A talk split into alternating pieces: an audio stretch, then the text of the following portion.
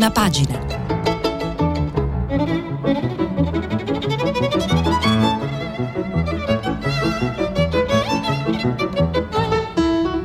Questa settimana i giornali sono letti e commentati da Jacopo Iacoboni, giornalista politico della stampa. Per intervenire telefonate al numero verde 800 050 333. Sms e WhatsApp, anche vocali, al numero 335 56 34 296. Buongiorno a tutti, bentrovati a, a prima pagina. Iniziamo, eh, prima di fare la, la, solita panoramica su tutti i titoli dei, dei giornali che abbiamo, eh, volevo leggervi però una cosa, un, uno in particolare che è molto divertente, è sul manifesto di oggi, il titolo è Spiaggiati, c'è una mega foto con il, il Consiglio dei Ministri, il tavolone del Consiglio dei Ministri, tutto solenne, però spiaggiati. Perché spiaggiati? Scrive il manifesto, il governo vara il DDL concorrenza ma rinvia i provvedimenti che dividono la maggioranza, tra questi le regole sulle concessioni degli stabilimenti balneari per gli ambulanti e per gli ambulanti. Niente stretta alle compagnie telefoniche, sull'ampliamento delle licenze protestano i taxisti. Vi leggo da pagina 2 del manifesto, articolo di Roberto Ciccarelli, via libera al, DL, al DDL concorrenza, rinviati i problemi che dividono eh, il governo decide di non decidere su concessioni balneari ambulanti. La terza via di Mario Draghi alla concorrenza si chiama trasparenza.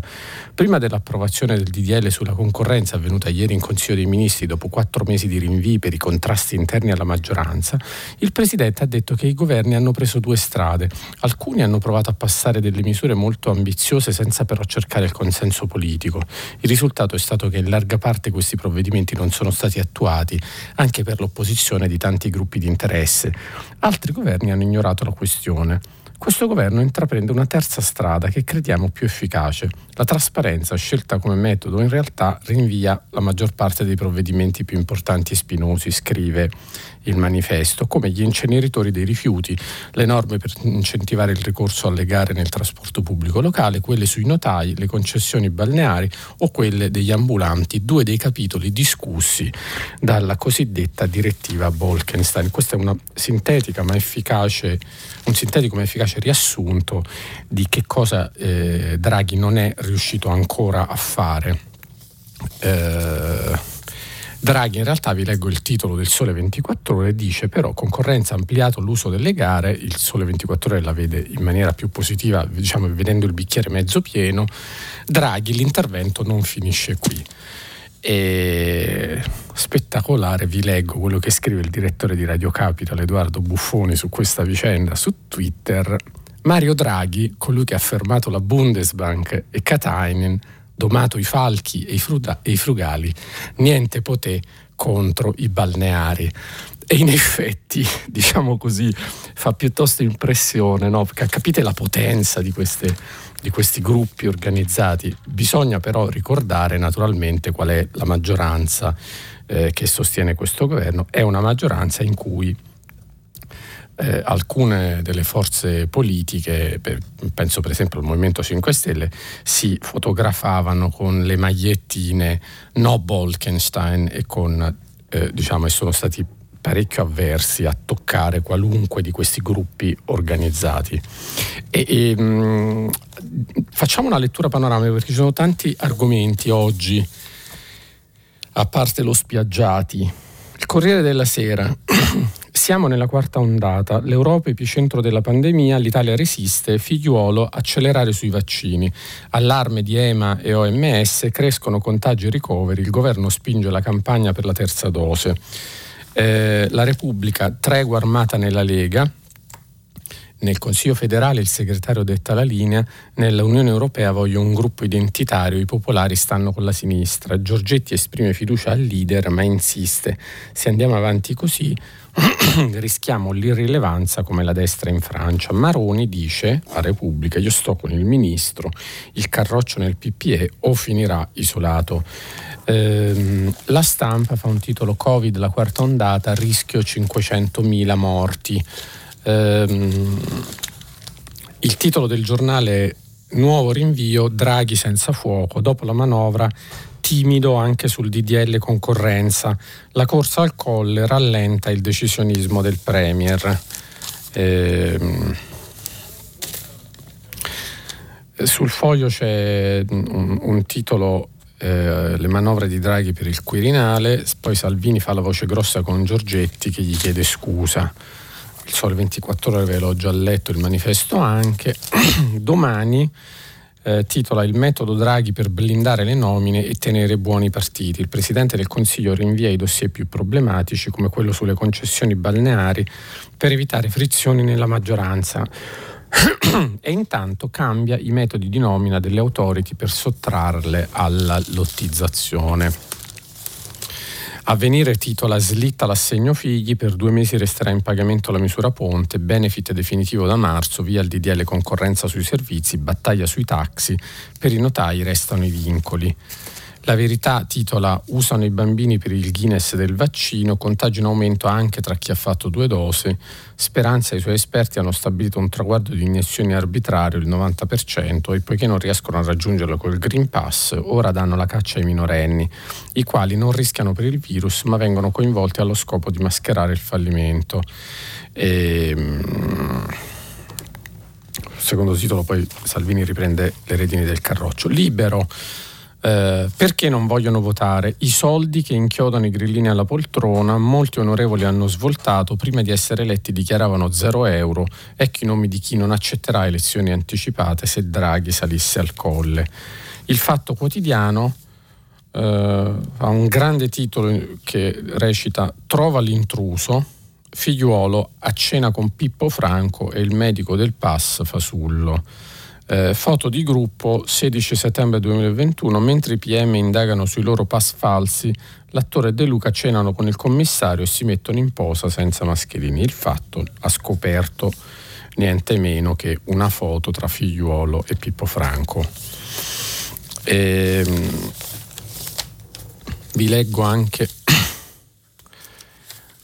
alcuni titoli di alcuni settimanali, perché oggi escono molti interessanti settimanali.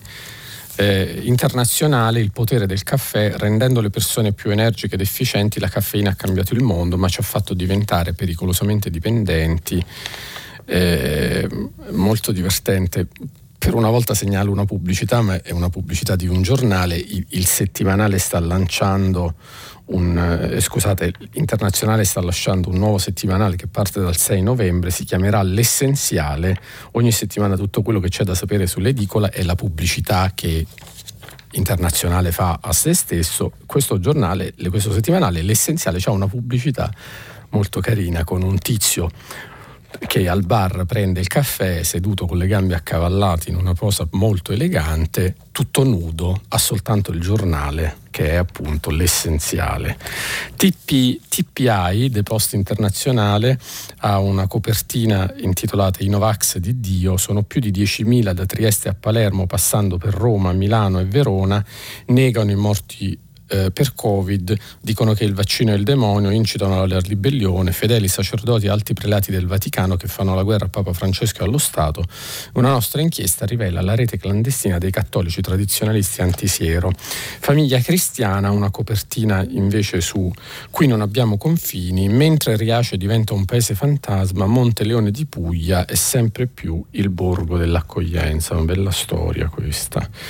E, ehm, c'è poi che volevo segnalarvi anche l'uscita eh, in edicola di, di Left, ehm, che è in edicola da, dal, dal, 5, dal 5 novembre. La copertina è Il diritto di imparare a scrivere la DAD ha impedito agli studenti di cimentarsi adeguatamente nella scrittura e ora c'è chi vorrebbe eliminare il tema all'esame di maturità, un'idea che rivela un preoccupante declino del sistema scolastico. Scrivere è un atto creativo ed espressione personale.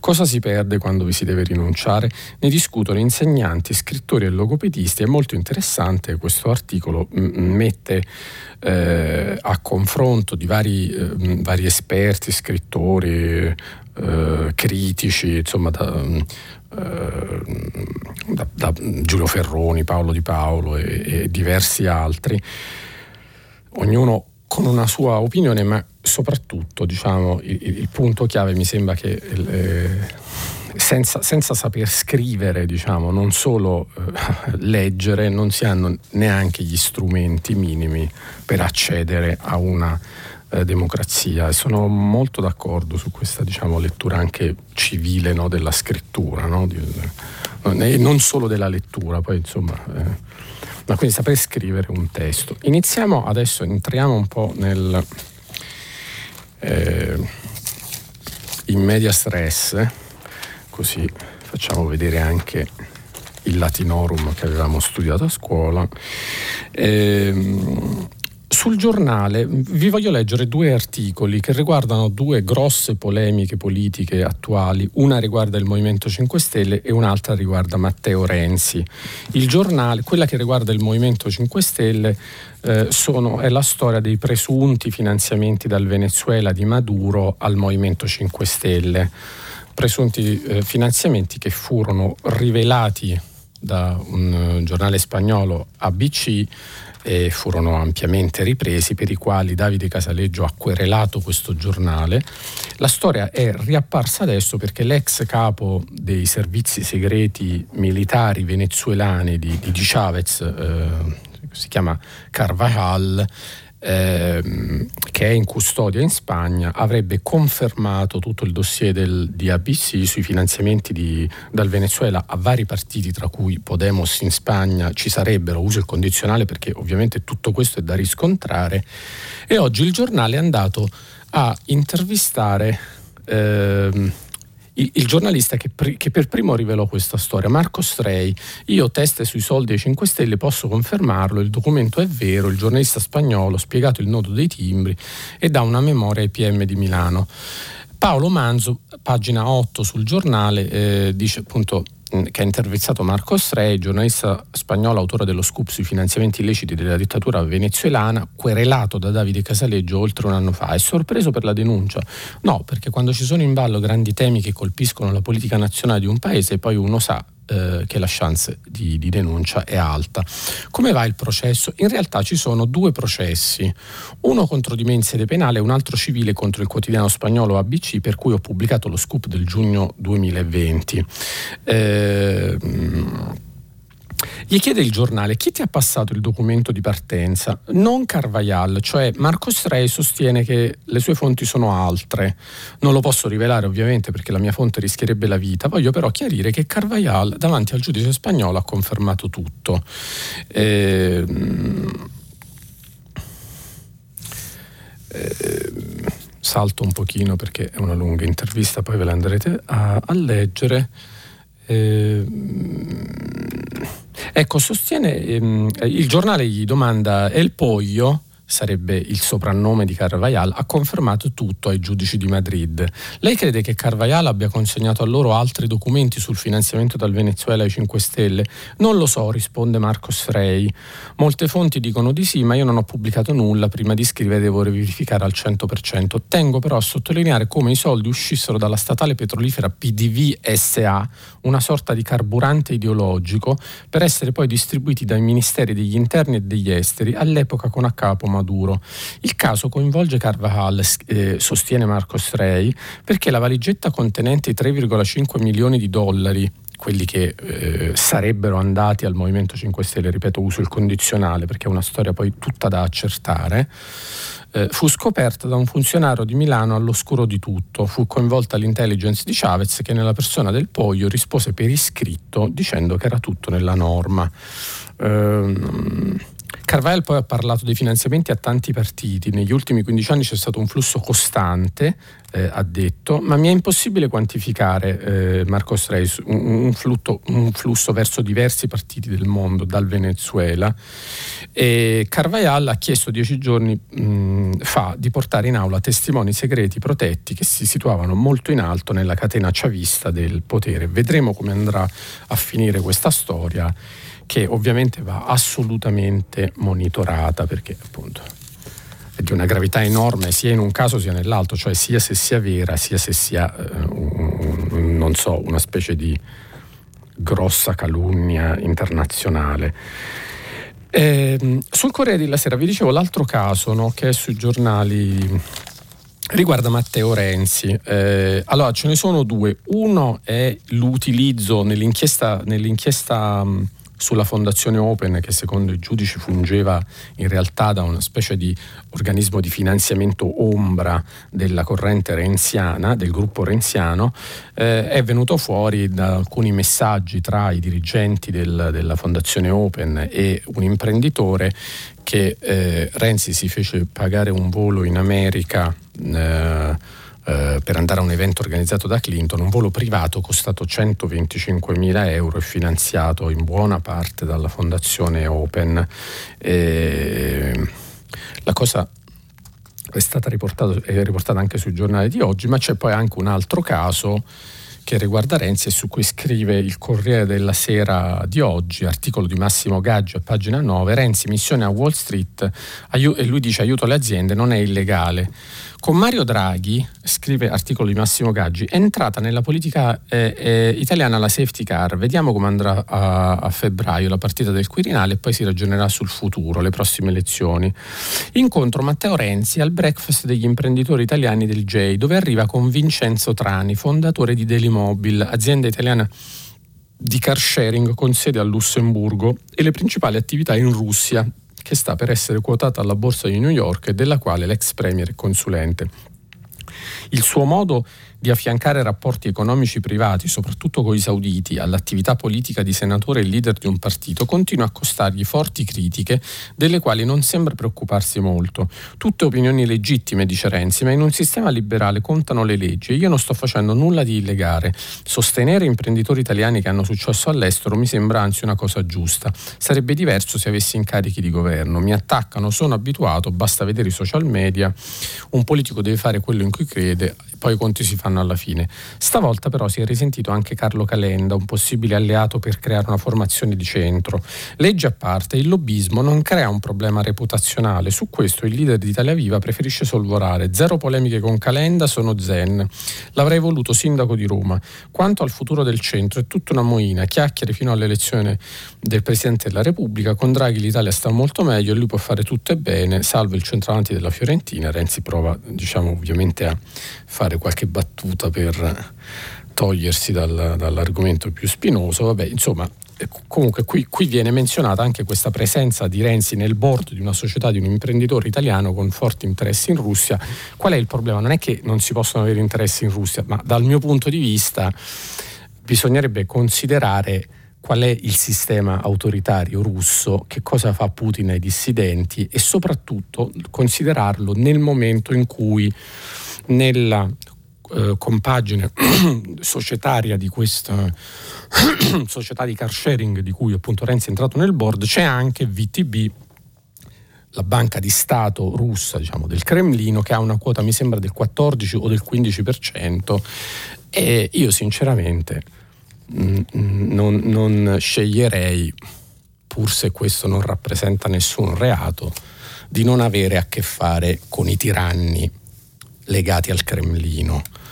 E, ripeto, mi riferisco al, alla presenza della banca di Stato russa VTB e non all'imprenditore italiano che eh, ha fondato questa società di car sharing. Diciamo, si tratta di rapporti che sono del tutto legittimi, ma ci lasciano la libertà di storcere parecchio il naso. Eh, andiamo adesso un pochino eh, alla questione politica di, di giornata, cioè il, il, il, c'è questo scontro nella Lega tra Salvini e Giorgetti. Non è una cosa, in realtà lo scontro è vero per una volta, non è, non è un, un, teatrino e si tratta proprio di, di uno scontro strategico, cioè che lega eh, costruire una lega più istituzionale che guarda diciamo, ai popolari europei oppure una lega ultra sovranista che non, insomma, non si pente affatto come l'idea di Salvini. Leggo dalla stampa il decano dei nostri eh, giornalisti eh, politici, Ugo, Ugo, Magri, nonché maestro di, di, di tanti di noi, scrive un consiglio federale della Lega che si riunisce in pompa magna per commentare le sue interviste. Qualunque personaggio narciso al posto di Giancarlo Giorgetti si sentirebbe appagato. Vorrebbe dire che da ministro dello sviluppo è così potente da creare un terremoto politico con quattro chiacchiere in libertà. Ehm Per giunta chiacchiere riferite da Bruno Vespa nel suo prossimo libro Strenna e, astutamente gettate in pasto ai media. L'aspetto più lusinghiero, più gratificante nell'ottica di Giorgetti è che tutta questa agitazione, in fondo, si è scatenata senza un vero perché. Il ministro, asseriscono dalle sue parti, non ha fatto altro che ribadire concetti già espressi un mese fa sulla stampa. Solo menti malate, insistono, potrebbero scambiare i consigli a Salvini come chissà quale manovra per rubargli il berretto da capitano. Matteo non ha nulla da temere temere, ammesso che sia questa la sua preoccupazione, se c'è un soldato disposto a immolarsi nel nome della causa leghista, quel qualcuno è proprio Giorgetti, il quale, a microfoni spenti, quando si fida dell'interlocutore, mostra l'umiltà di riconoscere i propri limiti caratteriali, ammette di non sentirsi tagliato per fare il leader, dà atto che alla fine contano i voti e nell'arte di acchiapparli Salvini non ha rivali, a parte Luca Zaia, confinato però nel Veneto e, forse, da lì inesportabile. Anche quando brontola, cioè spesso, alla fine Giancarlo è leale. Falso che stia organizzando una sedizione interna, esagerato definirlo pappa e ciccia coi congiurati del nord, vero e presunto, incominciando dal governatore del Friuli, Massimiliano Federiga. E...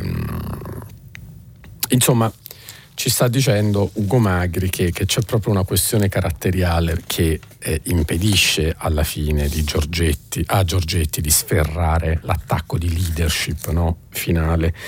Ehm, leggiamo un'altra cosa, sempre sulla politica.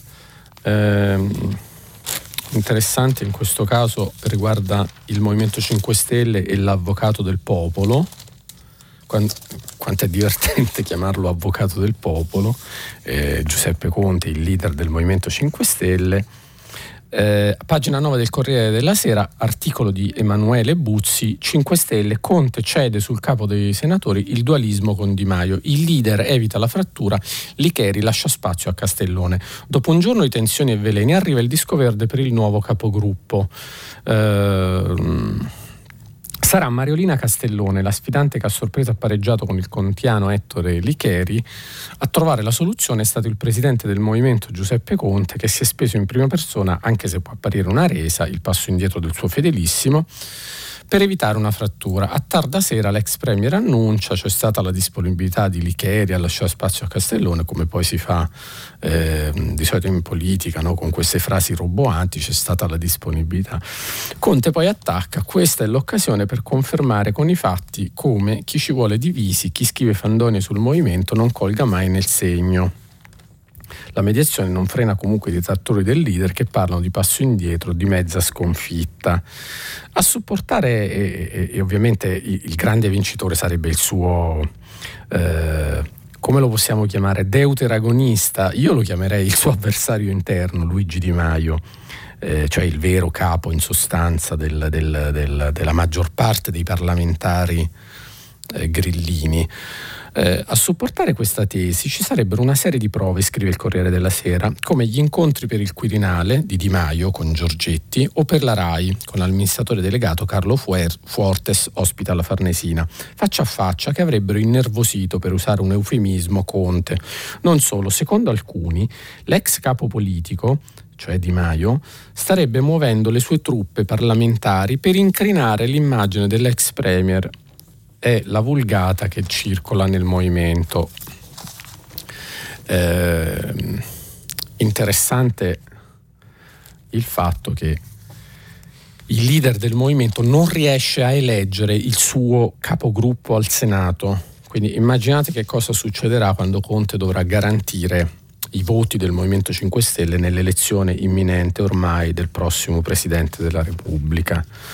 Ehm, cambiamo un po' argomento, mm, parliamo brevemente della conferenza sull'ambiente che non è finita, va avanti, ma sono, c'è una cosa interessante che vi volevo segnalare oggi sulla stampa, eh, un articolo di scusate se lo ritrovo, a pagina 22 mi sembra, sì, un articolo di Monica Perosino Disuguaglianza, il nemico del pianeta, lussi sfrenati, e investimenti nei combustibili fossili, i più grandi inquinatori del pianeta sono i super ricchi, sostiene il, un rapporto di Oxfam che viene pubblicato oggi con tutti i numeri, poi ve li andrete a vedere emissioni pro capite 30 volte superiori al limite.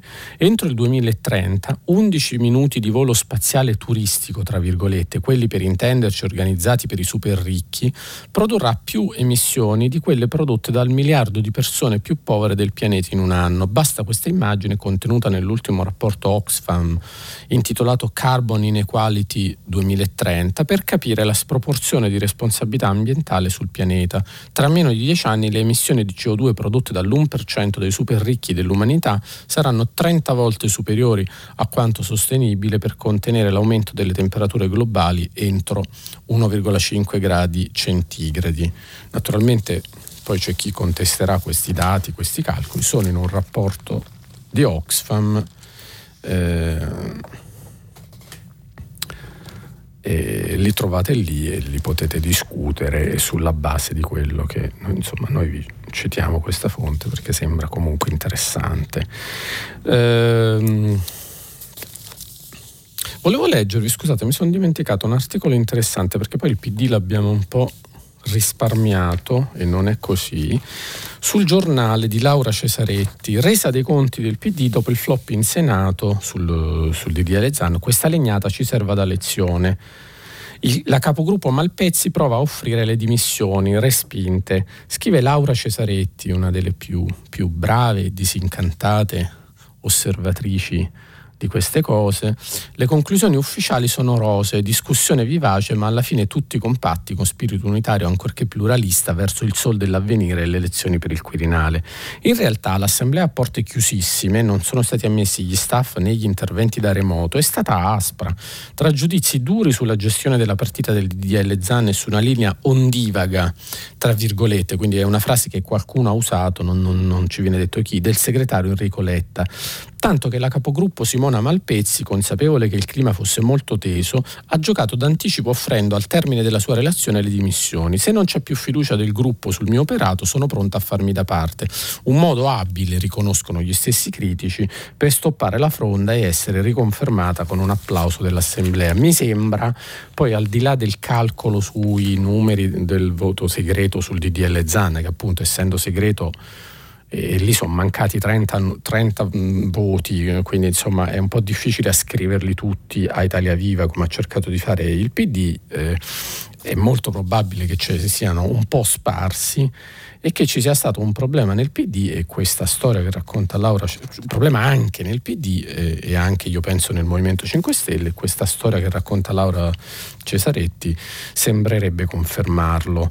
Ehm, Volevo leggervi sul domani una notizia che ha soltanto il domani, il quotidiano di Stefano Feltri, Arti- pagina 7, articolo di Emiliano Fittipaldi intitolato Licenziamenti, sprechi e yacht, indagato il grillino Minen, i PM di Roma hanno iscritto il direttore dell'Agenzia dei Monopoli nel registro degli indagati per abuso d'ufficio, gli investigatori al lavoro sulle accuse di due ex dipendenti, i 200.000 euro spesi su una barca, poi finita la Guardia di Finanza. Articolo del domani, pagina 7. Io vi ricordo sempre che quando ci sono queste intercettazioni, cose insomma le, le, le indagini non significano una condanna. E, um, volevo leggervi anche sul guardo 7.45 e 48, abbiamo ancora un bel po' di tempo. Um, su, su, quello che sta succedendo in America, no? sulla posizione di Joe Biden che sembra già incredibilmente indebolito durante un, insomma, in appena un anno di suo eh, regno, chiamiamolo così, perché insomma il Presidente degli Stati Uniti un po' regna, con tutti i poteri che ha. Eh, l'articolo di Gianni Riotta sulla stampa intitolato Le riforme mancate che azzoppano Biden. La bruciante sconfitta del Partito Democratico alle elezioni in Virginia, con il govern- scrive Gianni, con il governatore uscente Terry McAuliffe battuto dal repubblicano Glenn Youngkin, uomo d'affari appassionato di basket, richiama il presidente Joe Biden a un immediato cambio di rotta, a un anno dalle elezioni di midterm che potrebbero costare alla Casa Bianca il controllo di Camera e Senato. Biden, avendo perso da gennaio il 10% dei consensi, paga lo stallo delle riforme economiche al Congresso e le divisioni del partito con i senatori centristi Manchin e Sainima a fare ostruzionismo contro i pacchetti di spesa su clima e infrastrutture. Eh, fa paura anche l'inflazione che ricorda agli anziani la stagione del presidente Carter quando volò a quota 13,3. Anche in New Jersey i repubblicani hanno guadagnato terreno con lo sfidante Jack Ciattarelli, anche se il governatore democratico Phil Murphy è stato rieletto. Bis bis per il partito che mancava dal 1977. Quanto basta perché analisti conservatori come Mark Thyssen pronostichino la debacle democratica nel 2022 e il ritorno dei repubblicani alla Casa Bianca nel 2024. Youngkin ha espugnato la Virginia, stato storico del Sud che da tempo va assumendo il colore blu dei democratici grazie a sobborghi di professionisti liberal, con una tattica formidabile di trumpismo senza Trump per fare echeggiare i temi cari alla base dell'ex presidente populista populista, ma senza i suoi toni stridenti che spaventano gli elettori moderati. Yangskin ha battuto sulle parole d'ordine di istruzione e economia che risuonano negli spot come richiami a razza, tasse, integrazione forzata, lotta di classe. La battaglia in corso per integrare i, prog- i programmi scolastici delle scuole pubbliche con riferimenti allo schiavismo, agli studi afroamericani, la letteratura postcoloniale, irrita molte famiglie bianche di ceto medio che, pur senza cadere nella propaganda di Trump, tengono però alle proprie tradizioni e culture. Joe Biden, che se l'era cavata egregiamente nella missione europea del G20, tra alleati e avversari si ritrova un anno dopo l'elezione alle corde. Se non riesce subito a far approvare in congresso i suoi piani fiscali di investimenti per le infrastrutture e riforme per l'ambiente, potrebbe trovarsi lame duck, anatra zoppa, già il prossimo novembre. Ma anche il voto favorevole dei senatori non gli basterà a ripartire.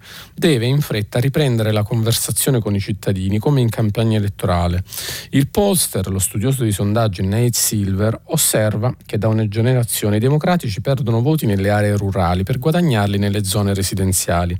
Martedì scorso invece i repubblicani hanno rimontato in Virginia e New Jersey anche nei suburbs i sobborghi, i sobborghi, della classe media. È dunque scontato che la Casa Bianca tornerà ai repubblicani nel 2024? Domanda Riotta. Non ancora. La maggioranza degli elettori non vuole il ritorno di Donald Trump e se lo vedesse uscire dalle quinte dove è rimasto per ora tornerebbe inquieta. Biden deve riflettere, presentarsi o no nel 24, passare il testimone e a chi? La sua vice, Kamala Harris, è popolare nel partito ma suscita diffidenze tra conservatori e centristi. Se si aprisse fra i democratici una nuova primaria faida, come nel 2016, gli esiti potrebbero essere disastrosi e se Biden sognasse il bis, i rischi rischi non sono minori. A cinque, dal, a cinque, anni dal debutto di Donald Trump in politica l'America resta in tumulto e a Biden servirà ogni oncia di esperienza per venirne fuori. Beh, di esperienza non gli manca. Certo che le forze mi sembrano un po', diciamo, no, no, non assisterlo tantissimo, però insomma... Ehm, mi ero annotato varie cose che volevo leggervi. C'era una lettera sul foglio su un tema per introdurre argomenti, quanti più argomenti possibile, anche per non essere monotematici. Sul foglio c'è una lettera sulla scuola di Marco Campione, che è un insegnante, gli abbandoni scolastici e la lode che meritano comunque i prof. Scrive questo lettore al foglio, Marco Campione. Direttore, ho letto lo scritto di Marco Lodoli sul tuo giornale e mi sono commosso. La storia di Veronica, la ragazza randagia con un bagaglio di esperienze difficili e tragico sulle spalle, che ha abbandonato la scuola, alla quale con mille difficoltà i servizi sociali erano riusciti a farle iscrivere. È un racconto intenso, duro, scritto con la maestria di chi sa raccontare, la passione di chi crede in ciò che fa ogni giorno, insegnare. C'è un punto però che secondo me non possiamo dimenticare e ti chiedo ospitalità per richiamarlo ai tuoi lettori. Secondo i dati dati del Ministero dell'Istruzione. Ogni anno, ogni anno, dice il lettore Marco Campione, che è appunto anche un professore di scuola, la scuola perde tra i 100 e i 120 mila studenti, 15-20 mila di questi li perdiamo alle medie, punto esclamativo. Ma queste ragazze e questi ragazzi non sono tutte e tutti come Veronica, non sono tutte e tutte randaggi, tra virgolette. Certamente appartengono per lo più ai settori più deboli della società, ma non sono sempre con famiglie e storie al margine come quella di Veronica. E taccio della dispersione implicita e dell'analfabetismo funzionale, fenomeni troppo poco indagati che riverberano i loro effetti nefasti sugli adulti di oggi e di domani. Ben vengano racconti come quello di Lodoli, ma attenzione a non illudersi che sia così facile riconoscere uno studente a rischio abbandono. 120.000 studenti equivalgono alla popolazione di una città come Bergamo, studenti che spariscono dalla cartina dell'Italia nell'indifferenza generale, tutti randaggi, tra virgolette, purtroppo no. Bellissima lettera, grandissimo problema. Eh, chissà come fare a risolverlo, ma insomma, sicuramente gli ascoltatori avranno qualche idea. E, ehm, volevo leggervi anche eh, un articolo di, di Angelo Panebianco sul Corriere della Sera, La fatica di salvare il mondo sono le scelte dei governi o i comportamenti delle persone comuni a influenzare maggiormente i grandi mutamenti sociali? Contano di più gli impegni dei governi sui cambiamenti climatici? Entro il 2050 faremo questo e quello? O conta di più ciò che faranno imprese, consumatori, associazioni di volontariato, nuclei familiari, cittadini comuni?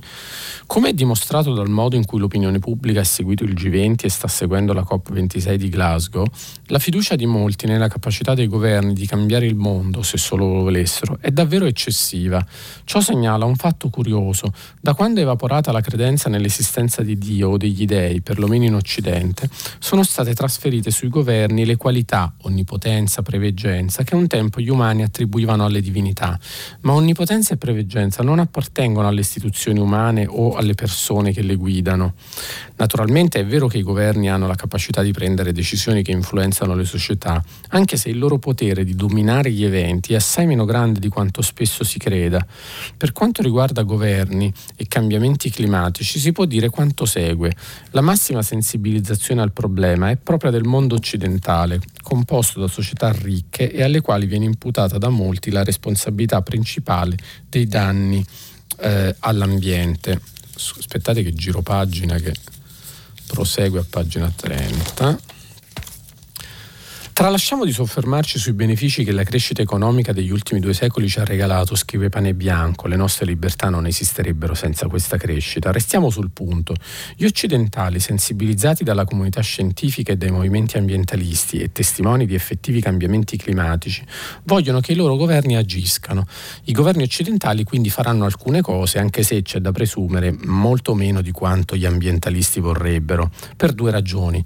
In primo luogo perché dovranno comunque venire a patti con attori economici che possono essere danneggiati dalla transizione ecologica o rivoluzione verde, o quale che sia l'enfatica definizione che preferiamo.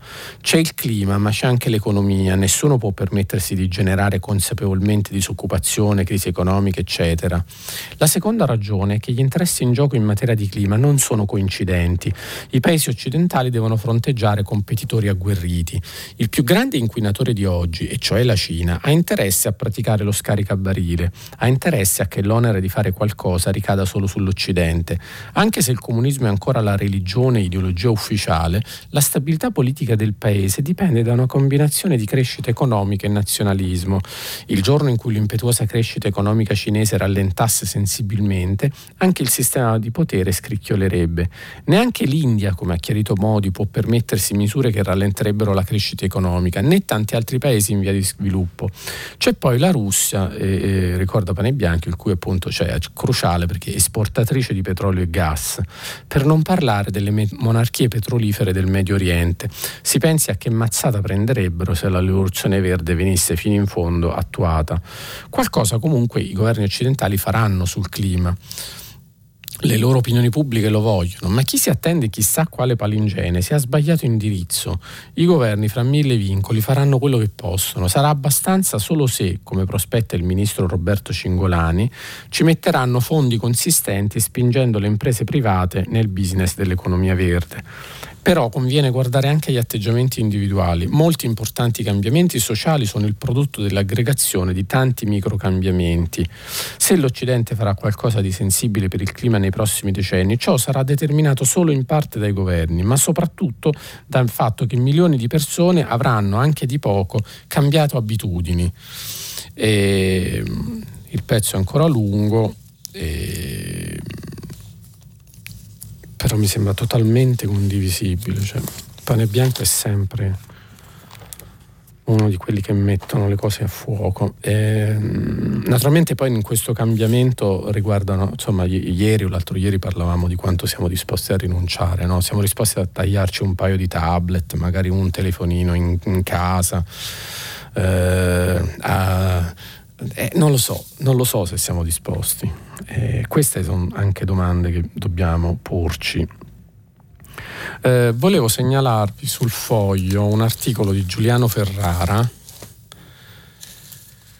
che nonostante parla del, del, del, libro di Ezio Mauro, il racconto della sorte grottesca del dissidente sovietico Julie Daniel, smarrito nel labirinto del potere totalitario volevo leggervi l'inizio adesso di questo articolo, che forse abbiamo tempo. Eh, all'inizio pensavo, Dio mamma mia, quante gliene dice, però in realtà è il contrario, come, come, come un'abile costruzione retorica. Ezio Mauro si crede un giornalista, scrive Giuliano Ferrara, ha i titoli giusti per questa fede, esperienza, rincorsa e anticipazione dei fatti, fatica sui dettagli, tigna del cronista e come direttore capacità di comando. Io penso che abbia i titoli sbagliati, schema, che abbia anche i titoli sbagliati, schematismo ideologico, dissimulazione della parzialità anche faziosa, brodo di retorico e fissazioni azioniste dal Partito d'Azione Torino, che aggiungo io è la città da cui vi sto parlando, la gloriosa Torino. Come giornalista di un'Italia che si vuole migliore, scrive Giuliano Ferrara, è spesso insopportabile. Come professionista della notizia e della messa in pagina è stato spesso una testa di serie, ma come scrittore qui uno dice, insomma, do, e dopo questa serie di randellate, le, la svolta improvvisa, magistrale di, di, Ferrara, ma come scrittore mi si è rivelato di rara eccellenza nel suo ultimo libro, la storia di Julie Daniel, il primo dissidente sovietico che fu incapace di identificarsi nel ruolo e preferì, dopo la condanna subita a testa alta, dopo il lager e il carcere duro, smarrirsi e ritrovarsi nel labirinto del potere totalitario che non lo mollava nemmeno dopo l'espiazione della pena. Una storia alla Vasili Grossman oppure visto che ieri avevamo parlato del film su Sergei Davlatov, il grandioso scrittore Davlatov, ecco insomma quelle figure lì. Eh, abbiamo finito la rassegna di oggi, eh, ora un po' di pubblicità e poi il filo diretto con voi ascoltatori. Jacopo Iacoboni, giornalista politico della stampa, ha terminato la lettura dei giornali di oggi. Per intervenire chiamate il numero verde 800 050 333. Sms e WhatsApp, anche vocali, al numero 335 56 34 296. Si apre adesso il filo diretto di prima pagina. Per intervenire e porre domanda a Jacopo Iacoboni, giornalista politico della stampa, Chiamate il numero verde 800 050 333. Sms e WhatsApp, anche vocali, al numero 335 56 34 296. La trasmissione si può ascoltare, riascoltare e scaricare in podcast sul sito di Radio 3 e sull'applicazione Rai Play Radio. Eccoci qua di nuovo in onda, eh, cominciamo con, con, le vostre eh, telefonate, insomma con la parte più divertente del programma. Pronto? Buongiorno signor Iacoboni, mi chiamo Maria Grazia, chiamo da Roma. Buongiorno Maria Grazia. La mia domanda riguarda la mancata risoluzione di alcuni problemi legati alla concorrenza, eh, di cui sappiamo qual è la parte che non li desidera.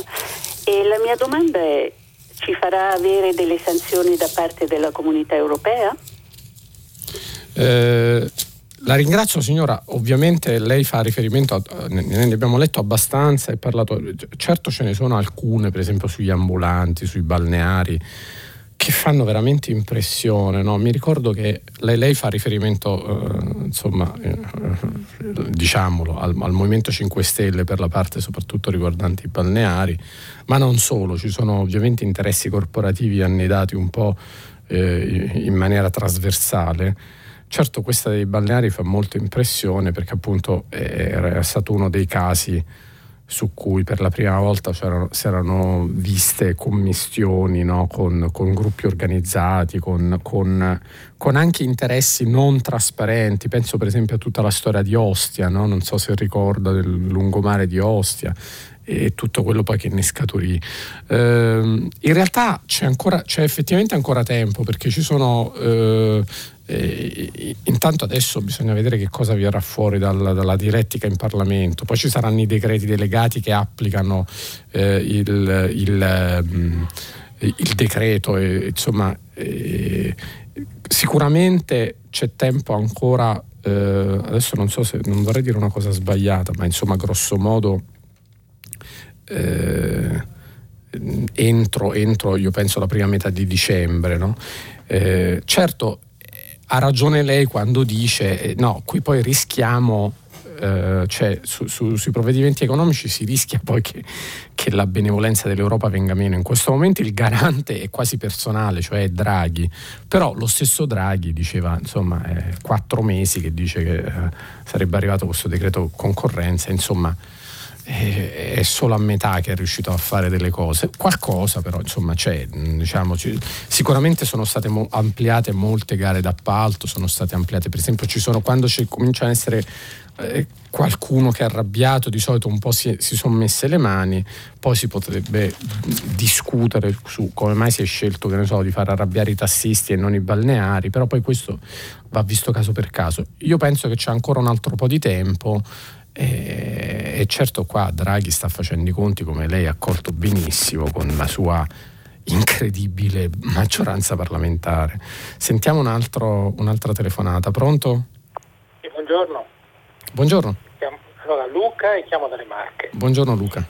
E chiamo per questa ragione. Ieri, come ogni mattina in realtà, ho sentito eh, sua, insomma, il suo incontro con il pubblico, con, con gli ascoltatori meglio, e a un certo punto eh, si è toccato il tema del reddito di cittadinanza e di quello che è emerso negli ultimi giorni, ovvero delle, proprie, delle vere e proprie frodi in quattro regioni italiane.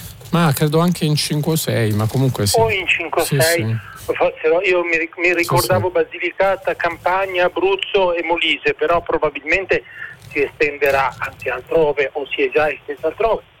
Allora, e, e questo ovviamente lei poi si è agganciato a, a, a questo per dire, diciamo, per, per fare diciamo, diciamo, delle critiche questo, al meccanismo sotteso all'erogazione di questo reddito. Ora, io volevo dirle questo, io sono un percettore del reddito di cittadinanza, ho più di 55 anni, non sono disoccupato ma inoccupato, prima vivevo con mia madre, quindi non lo percepivo perché lei percepiva la pensione, purtroppo mia madre è deceduta, anzi lo percepivo sotto i 40 euro. Poi mia madre è deceduta, quindi il reddito familiare che è solo mio praticamente era insufficiente e percepisco. Allora, per percepire il reddito di cittadinanza bisogna presentare ovviamente l'ISE che comporta l'indicazione del saldo del conto corrente di fine periodo, la giacenza media, la dichiarazione di non avere immobili. Bisogna ovviamente sapere come spenderlo, soltanto per beni di prima necessità o comunque per categorie di bene previsti, altrimenti, eccetera, eccetera, eccetera. Allora, contro- e tutto passa all'INPS. L'INPS controlla ed eventualmente se ci sono le condizioni eroga. Qui non scendiamo nel merito della, della manovra, ma dei controlli. Allora, così come l'evasione fiscale, se c'è qualcuno che vuole fare il furbo, dichiarando io non saprei neanche da dove iniziare, intestando alla moglie, perché non ho beni da nascondere, ma ehm, intestando una Ferrari alla moglie, oppure dichiarando il falso in una DIA all'Inps. Ma questo succede per qualsiasi legge, nell'evasione fiscale, i falsi invalidi. Cosa c'entra il corrente? Cioè, dobbiamo stare attenti a non dare l'immagine cioè, della, di, di, di, una concessione facile del reddito. Mario, le posso così. chiedere una cosa? Approfitto così eh, ho, capito Come benissimo no? il, suo punto no? di vista. No, volevo, capire se, se, lei nel frattempo, nel periodo in cui percepiva il reddito di cittadinanza, ha avuto anche esperienze di tentativo di inserimento nel mondo del lavoro. No? Sa che le due cose erano collegate, c'era stata anche vabbè, poi tutta, tutta la vicenda dei navigator, insomma, ma adesso senza tornarci. E magari la testimonianza è anche interessante, visto che lei ci ha portato una allora, storia che conosce. Inta, inta, certamente capisco benissimo la sua, la sua, domanda e la sua curiosità. Allora, io eh, non lo percepisco da molto, da alcuni mesi, diciamo 7-8 mesi, nel, nella forma diciamo maggiorata, perché prima se stata mia madre prendevo 40 euro. Poi. Allora, ehm, non ho ancora ricevuto proposte di lavoro ehm, ho più di 55 anni, credo che non sia facilissimo perché spesso si parla dei giovani, ma c'è un problema enorme eh, legato anche adesso, non per difendere la mia posizione, ovviamente io sono una specie di avvocato in pace, quindi non posso... Però, no, no, no, eh, ma lei che ecco. cosa, diciamo, qual è, qual è, la sua formazione? Diciamo? Qual è la sua? La sua? Io, io ero, eh, ero un giornalista freelance culturale. Cioè, ho, ho, ho, ho, veramente diverse pubblicazioni anche, e collaboravo, adesso non vorrei scendere nel privato, sì, ma sì. collaboravo anche con maggiori quotidiani nazionali, solo che non tutti hanno la fortuna editoriale di Susanna Temaro o Alessandro Baricco e non tutti hanno un contratto con un giornale i freelance si sono trovati di un giorno all'altro. Mario, oggi le stiamo okay. facendo anche scherzo, fa, fa, faccio una battuta, eh. le facciamo pure un po' di pubblicità, magari funzioniamo no, meglio la... Radio 3 come dei navigator no, di Mimmo Parisi, diciamo. E lì che, no, ma le, le, le, dico veramente che da un giorno all'altro articoli pagati 150 euro eh, venivano pagati 20 euro con la crisi della stampa e nella mia generazione si sono trovati per strada in No, ma comunque ho capito Quindi, benissimo, guardi, bene, eh, così sentiamo anche altre telefonate. La ringrazio molto no. per la telefonata, Mario. Per, per, per, l'amor, per, l'amor, di Dio, Luca, sì. Luca, eh, Luca, scusa. Grazie ancora. Okay. Eh, prima, prima di, di, toglierlo questo reddito, che pensino almeno a un'alternativa. Perché sì. c'è gente onesta che. Ma che, non penso che, che, sia Luca. Allora, l, l, eh, grazie ancora a, a, questo nostro ascoltatore, questo collega, tra l'altro eh, Luca che ha, ha, posto termini, ha, posto la questione in, in termini così, così corretti no? e, e, quindi mi dà l'occasione di, di, ripetere ancora una volta che ovviamente i giornali hanno parlato di queste truffe eh, perché sono state abbastanza incredibili e direi anche in un numero molto alto. Ieri avevamo dato tutte le cifre, mi pare era venuto fuori il 13-14% dei, dei, dei, dei, campionamenti che erano stati fatti, cioè veramente ta- tanto alto come numero. Poi è chiaro che su questo ci si, ci si apre un dibattito e anche una speculazione politica, no? c'è il centrodestra che lo voleva, c'è chi lo vuole togliere addirittura, c'è chi invece lo vuole soltanto riformare, come mi pare sia l'idea di Draghi, o almeno quello che lui ha detto lo dobbiamo prendere diciamo at face value cioè in base a quello che dice il Premier ha detto va riformato e, e sono d'accordo col principio e mh, va evitato che entri in conflitto con diciamo, un tentativo di inserimento o reinserimento o primo inserimento nel mercato del lavoro. No? da questo punto di vista credo che si possa intervenire su alcune cose, intanto per esempio che ne so, su, su eh, so, privilegiare le famiglie numerose a scapito di quelle meno numerose, forse abbassare men- un pochino la soglia del reddito per non renderla, come dire, più attrattiva di lavori eh, eh, magari diciamo eh, semplici o artigiani o di prima immissione, ma di cui comunque c'è bisogno, per esempio tutta una serie di lavori artigiani che vanno quasi scomparendo. Insomma, ci sono tutta una serie di cose che si possono fare e credo che stiano lavorando in questa, in questa ottica. Non poter più eh, rifiutare più di, non so se una o due possibilità di lavoro che emergessero, insomma, una serie di cose. E poi naturalmente, insomma, bisognerebbe, lei ha fatto riferimento a tutta la trafila, cioè, i, i, cioè è veramente incredibile quanto è difficile diciamo, la trafila per persone oneste, no? come lei, e quanto invece chi, chi, chi, chi, frega riesce proprio benissimo a farlo. Cioè io già quando devo fare delle domande all'Inps vado ai matti, eh, ma insomma sicuramente è un problema mio. Sentiamo un'altra telefonata, pronto? Pronto? Pronto? Sì. Ah, buongiorno, sono Antonio Antonio, chiamo da Pavia. Buongiorno Antonio. Dottore, volevo chiedere la sua opinione in merito a quanto sta accadendo in Polonia, al dolore per la morte ieri di una trentenne che non ha potuto abortire. Si è aggiunta stamattina la notizia diffusa da Radio Tremondo dalla dottoressa Costanza Spocci che c'è in corso un'ulteriore stretta sul diritto di aborto in Polonia e verrà eliminata la possibilità di abortire anche in caso di stupro, incesto o di grave compromissione per la salute della, della madre. Io volevo chiederle come mai lei ritiene che ci sia un così gran clamore sulla condizione della donna in Afghanistan che è lontana da noi e, se, e, si sente così poco parlare della condizione della donna all'interno stesso dell'Unione Europea. Cioè si pensa a spegnere l'incendio in casa d'altri e non si vede che casa nostra sta bruciando. Io sento femministi eh, di protofemministe, veterofemministe che parlano della, della, condizione della donna afghana, però non mi sembra che quello che stia succedendo all'interno stesso dell'Unione Europea in Polonia sia messo così, eh, crei tanta indignazione. Tra l'altro mi consenta, volevo chiederle, non pensa che ci sia anche una impronta razzista nei confronti del, quel, del mondo degli afghani? Cioè loro, le donne, loro le negano, ne negano il loro corpo e noi che i corpi delle nostre fidanzate, figlie, mogli, sorelle li esibiamo nei caroselli pubblicitari, sui giornali, sui settimanali, in mezzo ai cartelloni stradali, noi rispettiamo le donne più dei talebani? Questa è la mia domanda. Ehm, allora, An- Antonio, grazie della domanda. Era partito benissimo eh, condivido tutto sulla Polonia, poi magari dico due o tre cose. No, non, non, non, diciamo io l'accostamento tra la situazione italiana, dove pure ne succedono di, di, di crimini orrendi contro le donne, e, e, non, si può certo dire che violenza, femminicidi, e, sessismo o anche semplicemente sessismo eh, come dire, linguistico, non si può certo dire che siano assenti in Italia, però l'accostamento con i talebani mi permetta non lo farei proprio, lo respingerei. Sulla prima parte, per fortuna, diciamo, non siamo a questo.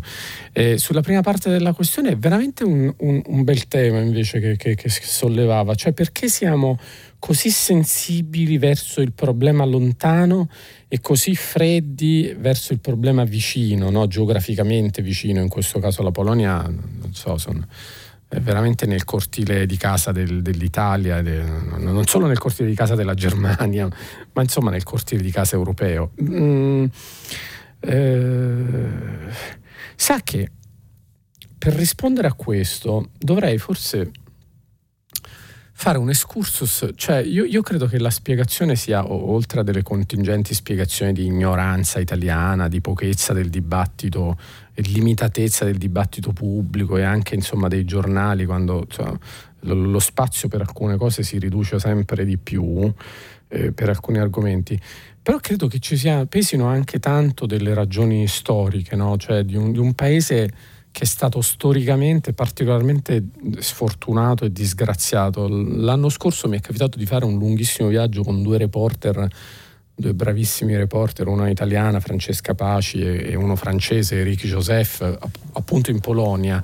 Abbiamo parlato con tantissime persone, eh, scoprendo che anche lì c'è un problema di grande diversità tra la scena di Varsavia, dove c'è comunque un, un, un'opposizione molto forte a tutti i provvedimenti che lei, che lei enumerava, e in particolare sul cioè, cioè quel, quel quel, quella, mm, quella, sentenza recente della Corte Costituzionale che, che, mm, che sostanzialmente critica il diritto mm, dell'Unione Europea sull'aborto e quindi stabilisce un po' un'eccezione polacca nella, nella legislazione anti-abortista. Ecco, e, io credo che, che abbia pesato tantissimo come la Polonia si è trovata incastrata e vittima di due, di due eh, vittima contemporaneamente e quasi simultaneamente di due totalitarismi, quello, quello na- nazista e, e, quello comunista, e, com- e come intere sue eh, regioni siano, abbiano subito le, il massacro fisico da parte di queste due eh, tirannie. Questo ha fatto sì che eh, una parte della società civile polacca si è fortissimamente aggrappata al cattolicesimo non solo come eh, elemento identitario retrogrado, come può apparire a noi eh, la trasposizione in politica no, di certe idee, in questo caso antiabortiste, ma anche come elementi, elemento identitario tu cure a volte elemento del riscatto nazionale. Lei pensi soltanto al fatto che la, la, la, eh, al fatto ovvio, banale, c'è un bellissimo museo di Solidarnosc a Danzica, eh, ric- al porto di Danzica, che ricorda come il comunismo inizia a cadere proprio sull'onda di una ribellione di un sindacato sostanzialmente egemonizzato da una componente cattolica eh, perché dico questo? Perché lì c'è anche la, la, la questione che è, è, molto sfrangiata, è molto composita l'opposizione culturale a questi provvedimenti che noi potremmo dire, non lo so, pop- ultrapopulisti o retrogradi o, o appunto uh, iperclericali no? e che onestamente ci fanno uh, inorridire. Mm, contiene una componente liberal, specialmente nelle città, penso so, a Varsavia o a Cracovia, ma contiene fortissima un, un, un mondo cattolico che, che eh, è in un'evoluzione che, che, andrà, che, andrà, monitorata. Lo stesso, se lei parla di, di Lech Wałęsa a dei militanti giovani di Varsavia di inclinazione magari eh, liberal, pro LGBT, le, le, diranno che sì, lo vedono come un padre nobile, ma anche nel frattempo come uno che si è completamente distaccato dall'evoluzione delle città. Dico questo per dire che la storia polacca, secondo me, ha fatto sì che, che, che, mm, che anche il panorama democratico non, non, è mai riuscito a coagularsi, a fare una, una massa critica così forte da impedire quelle cose che lei ha citato prima, lei ha citato un fatto di cronaca tremendo, adesso per chi non, non, non se lo ricordasse, l'altro giorno è, stata, è, stata, è, è morta una donna dopo che le era stato negato eh, l'aborto e la, la storia è stata raccontata peraltro proprio da, da, un, da un, quotidiano polacco, Gazeta Wyborska, e, e, e, questo a dire di come cioè anche quella società poi in realtà è molto più sfrangiata e varia di quanto noi eh, ce la immaginiamo. Certo è vero che tutte, di tutte queste cose io non so quanto interessi al dibattito pubblico di, italiano, però sono certo che interessa al dibattito di, degli ascoltatori di Radio 3. Sentiamo un'altra telefonata, pronto? Buongiorno, sono Raffaello e chiamo da Bari. Buongiorno Raffaello. Eh, intanto non posso esimermi da fare i complimenti alla trasmissione, anche la puntata di oggi è interessantissima.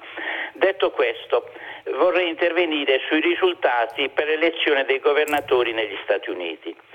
Sono stato sollecitato in questo senso eh, sia dal bell'articolo del manifesto che lei ha letto ieri e anche, eh, anche dall'articolo di Gianni Riotta che ha letto poco fa e addirittura anche dal eh, sito di prima pagina eh, di Rai 3 che eh, titola la puntata di ieri 4 novembre i democratici americani hanno perso elezioni in Virginia, cosa verissima.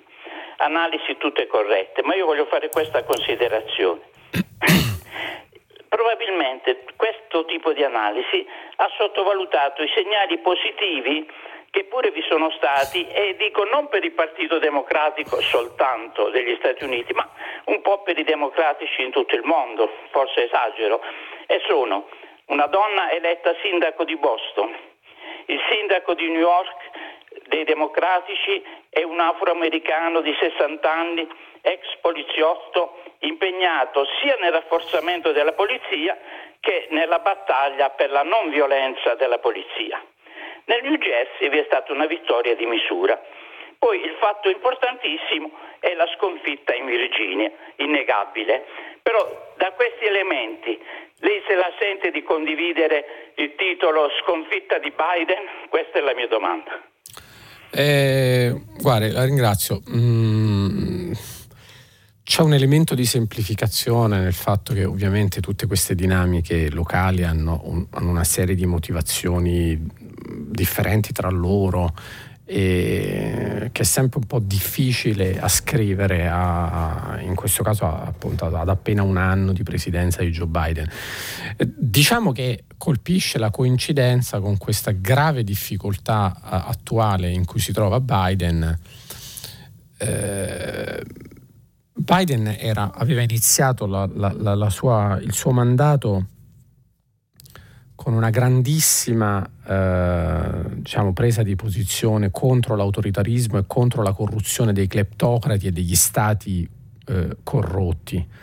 Aveva detto delle cose grandissime sulla Russia, si era, si era eh, proposto in maniera completamente diversa anche nell'interlocuzione con l'Unione Europea, questa cosa l'ha mantenuta e devo dire è, è, è sicuramente la, dal mio punto di vista la, la, la cosa migliore del suo, della sua postura. Insomma, sui diritti aveva discusso anche eh, in maniera accesa con Angela Merkel sulla questione del gasdotto russo tedesco Nord Stream 2 eh, che aveva la forte contrarietà della corrente amministrazione americana che voleva sanzionarlo e, e comunque eh, eh, cercare di ostacolarne diciamo, la messa in funzione che poneva tutta una serie di problemi e su questo Biden ha dovuto cedere. Non dico che sia colpa sua, ma eh, ha dovuto cedere perché Merkel comunque ha scelto per diverse ragioni eh, anche comprensibili, ma insomma di realpolitik di eh, andare avanti e insomma, il gazzotto entrerà in funzione. Quindi sul, sul, piano della politica estera ha dovuto fare passo indietro. Poi c'è questo grande problema della Cina che, eh, insomma, e, de, della situazione nel Pacifico che incombe come un, insomma, un, uno spettro abbastanza minaccioso per la sicurezza nazionale degli Stati Uniti. E poi soprattutto c'ha sul piano interno che non riesce a portare a casa il piano di infrastrutture e di investimenti perché i centristi del Partito Democratico anche lì temono che sia una sorta di elargizione di soldi un po' anche a pioggia su alcune cose volute dalla parte radical del partito quindi i centristi eh, esitano a, a, a, votarglielo e a finanziarglielo. Quindi è questo il Biden che, che, che, si presenta in coincidenza con queste elezioni. Poi è vero, come dice lei, che ci sono state delle cose simboliche importanti, tipo a New York, il sindaco di New York, oppure la prima sindaca, credo la prima sindaca. Ehm, eh, asiatico-americana, eh, insomma, ci sono anche questi segnali, però la Virginia effettivamente sarebbe un po' come dire se in, in, un'elezione politica magari, che ne so, che cosa si direbbe in Italia se la Lega andasse bene in una serie di paesini sparsi e perdesse la regione Lombardia. Tutti direbbero tracollo di Salvini. E, insomma, eh, allo stesso modo, non so se, se, se, se, il PD non avesse vinto la città di Roma, eh, sarebbe stato più difficile vedere le agiografie che si sono viste in, in, questa fase sulla presunta grande vittoria. Quindi insomma c'è sempre un mix di fattori. Io penso che la Virginia sia eh, la, la cosa più interessante perché si sta trasformando da un voto eh, appunto eh, ehm, come dire, tra, di, di, di, impronta tradizionalista e, e, si sta trasformando in un voto diciamo urbano e suburbano, lo scriveva appunto mi sembra Riotta co- con una forte presenza quindi di, di classi anche giovani, di, di, insomma, di impronta eh, centrista o, o progressista. E il fatto che vincano i repubblicani lì insomma, un segnale piuttosto interessante di, di, di, insomma, che forse i, i, anche nei repubblicani c'è questa dialettica molto forte tra il ritorno sotto traccia di Trump, che però si tiene un passo dietro, e invece la, l'esplorazione di nuove vie, del ritorno forse eh, alla, alla, a una tradizione più, più moderata del, del, del, del, Grand Old Party, ecco, insomma, forse più, più mh, mm, rispettosa delle origini, diciamo, pre-trampiane diciamo, del Partito Repubblicano. Non so come andrà a finire, però insomma questo lo vedremo, lo scopriremo solo vivendo. Sentiamo un'altra telefonata, pronto? Pronto? Eccomi, la sento benissimo. Pronto, buongiorno dottore, eh, buongiorno. Eh, sono Gerardo, io parlo uh, dalla Liguria. Buongiorno Gerardo. Eh, l'argomento ovviamente sono le concessioni balneari. Do brevemente due numeri. 15 anni che eh, la Commissione europea ha un contenzioso aperto su questo argomento con, con la Repubblica Italiana. L'altro numero è molto più interessante perché la quota di concessione pagata a metro quadro all'anno, quando va bene, pare essere un euro, 1,00 centesimi di euro. Va bene, questo per concessioni come quelle che ne so di Briatore, tanto per capirci. Bene, la questione, caro dottore, è che non c'è solamente questo problema in Italia, cioè il problema della, dei balneari piuttosto che degli, degli ambulanti c'è anche la, la, il problema di tutte le altre concessioni, le acque minerali, le terme, le cave. Va bene, ci sono regioni dove i concessionari di cave non pagano neanche un euro al, all'erario. Ci siamo? E, e, e, le dighe, no? Pensi, pensi, per le opere idroelettriche, no? Altro, sì. altro, altro capitolo ah, di questo. Ma guardi, ce ne sarebbero. Ora il, professor Draghi dall'alto della sua, della sua forza è riuscito a piegarsi anche a queste, a queste lobby e questo penso che sia una cosa veramente vergognosa. Per quanto riguarda la necessità di informarsi, vi potrei consegnare un articolo di domani, del 2, del 2 aprile di, que, di quest'anno, dove, si, dove, vengono dati numeri e, e regioni e quant'altro dove tutto ciò accade. Poi mi permetto una cosa finale, abbia pazienza. Le voglio ricordare un'altra data, 2 aprile 2003. Berlusconi, Presidente del Consiglio dell'Unione Europea, esordisce al Parlamento Europeo. Se lo ricorda lei che cosa disse al Presidente del Parlamento Europeo Martin Schulz quel giorno? Sì, sì, Va capò turisti della democrazia. Sì. Che poteva essere eh, scritturato come capò e questo vorrebbe fare il Presidente della Repubblica. Auguri a tutti gli italiani, la saluto e l'ascolto, buongiorno. Gerardo, la, la ringrazio, eh, un sorriso perché eh, allora, su, sulla prima parte sono t- totalmente d'accordo veramente con quello che dice lei, non, non, è che ho tanto altro da aggiungere, si potrebbe forse dare dei dati per capire proprio l'entità, pensate solo sulla storia delle, del, del, dei, dei, balneari, ci sono 30.000 concessioni demaniali turistiche che rimangono in proroga fino al 31 dicembre 2033 al momento. Stesso discorso per l'altra questione legata alla direttiva Bolkenstein, quella degli ambulanti, insomma non stiamo parlando né di pochi soldi né di piccoli in, in gruppi marginali.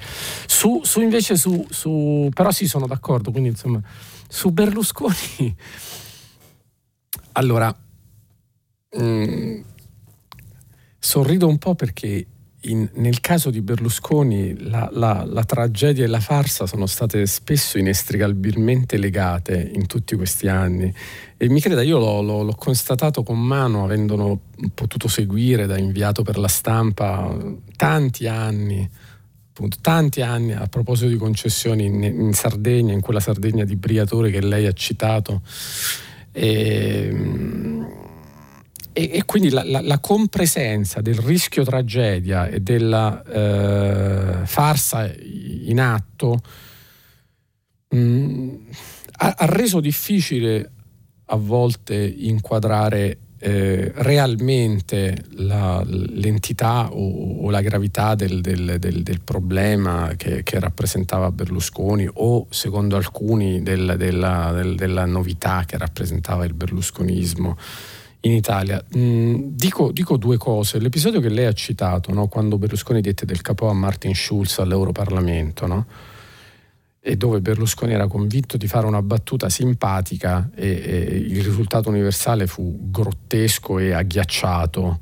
E ce ne sono state tante di queste, di queste, di queste storie che poi alla fine io credo la somma di queste cose eh, ha prodotto un, un certo discredito internazionale no, del, del, dell'Italia. Poi insomma, gutta cavat lapidem, una serie di gocce di questo tipo mh, mm, hanno fatto. Però è anche vero che nel, nel, berlusconismo c'era questo elemento appunto anche farsesco, anche, anche eh, comico e leggero, per cui faceva sempre anche un po' ridere, cioè eh, caratteristica che non è esattamente propria dei tiranni, perché i tiranni eh, incutono e spaventano.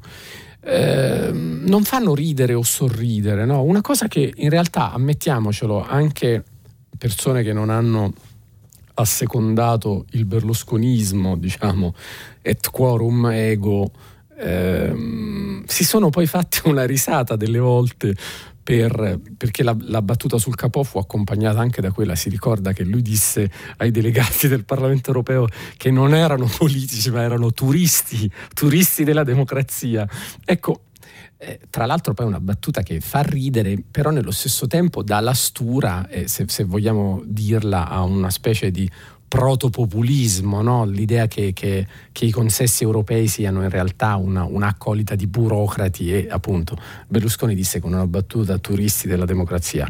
Qual è il vero Berlusconi? Il caimano del film di Nanni Moretti, cioè quello che finisce la sua carriera con i tribunali che bruciano in fiamme in una svolta autoritaria, oppure il, il, eh, l'uomo che manda Mario Monti in Europa?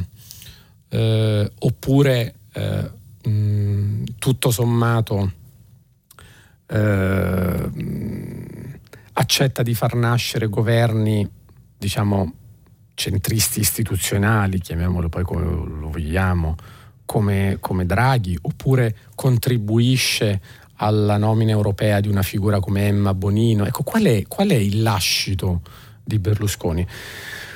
Eh, io credo che nonostante tutto in questo ventennio non c'è stato lo scivolamento dell'Italia in un sistema autoritario. Diciamo, parlo del ventennio riferendomi al ventennio berlusconiano in cui Berlusconi ha fatto i suoi tre governi.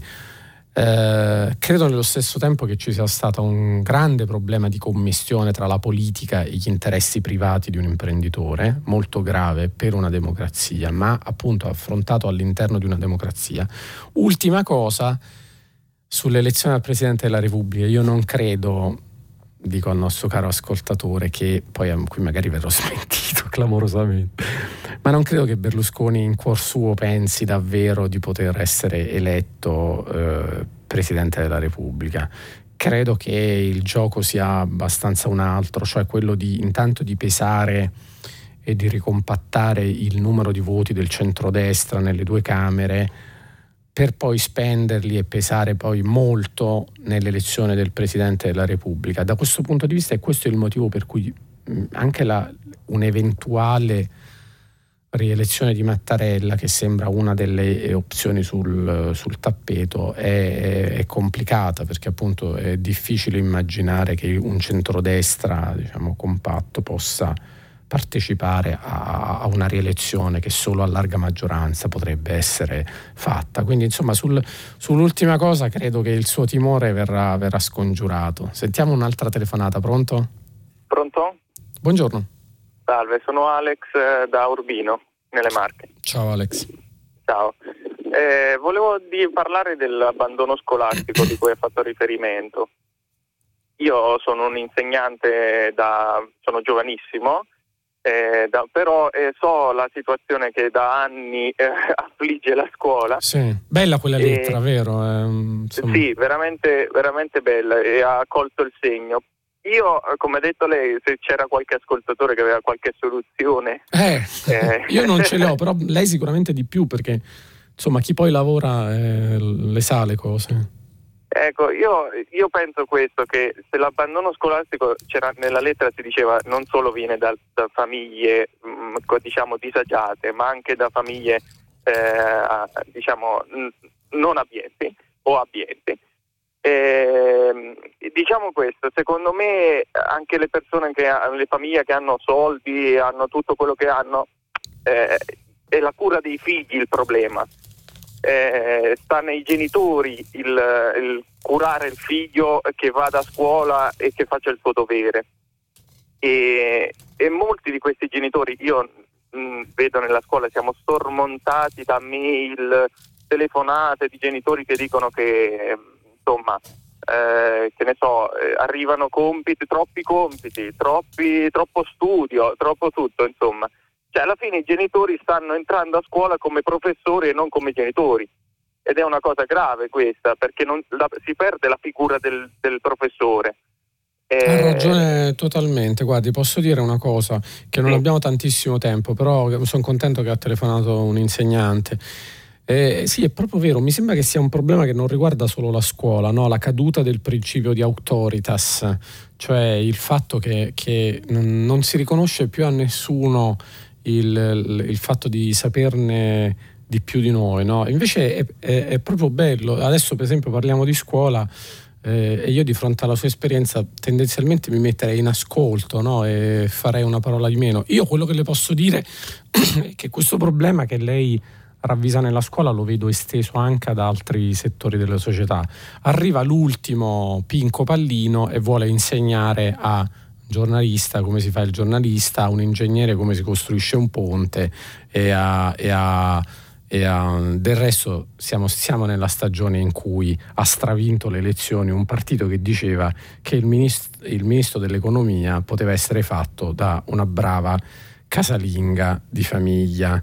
E, um, vi ringrazio, adesso abbiamo finito la nostra puntata di oggi, ci fermiamo qui, ringraziamo Francesco Napoleone per la parte tecnica. Dopo il giornale radio, Vittorio Giacopini condurrà a pagina 3 a seguire le novità di primo movimento, le novità musicali. Alle 10, come sempre, tutta la città ne parla, approfondirà uno dei temi che avete posto voi eh, ascoltatori. Potete riascoltarci sul sito di Radio 3. Eh, buon ascolto di Radio 3 da Jacopo Jacoboni.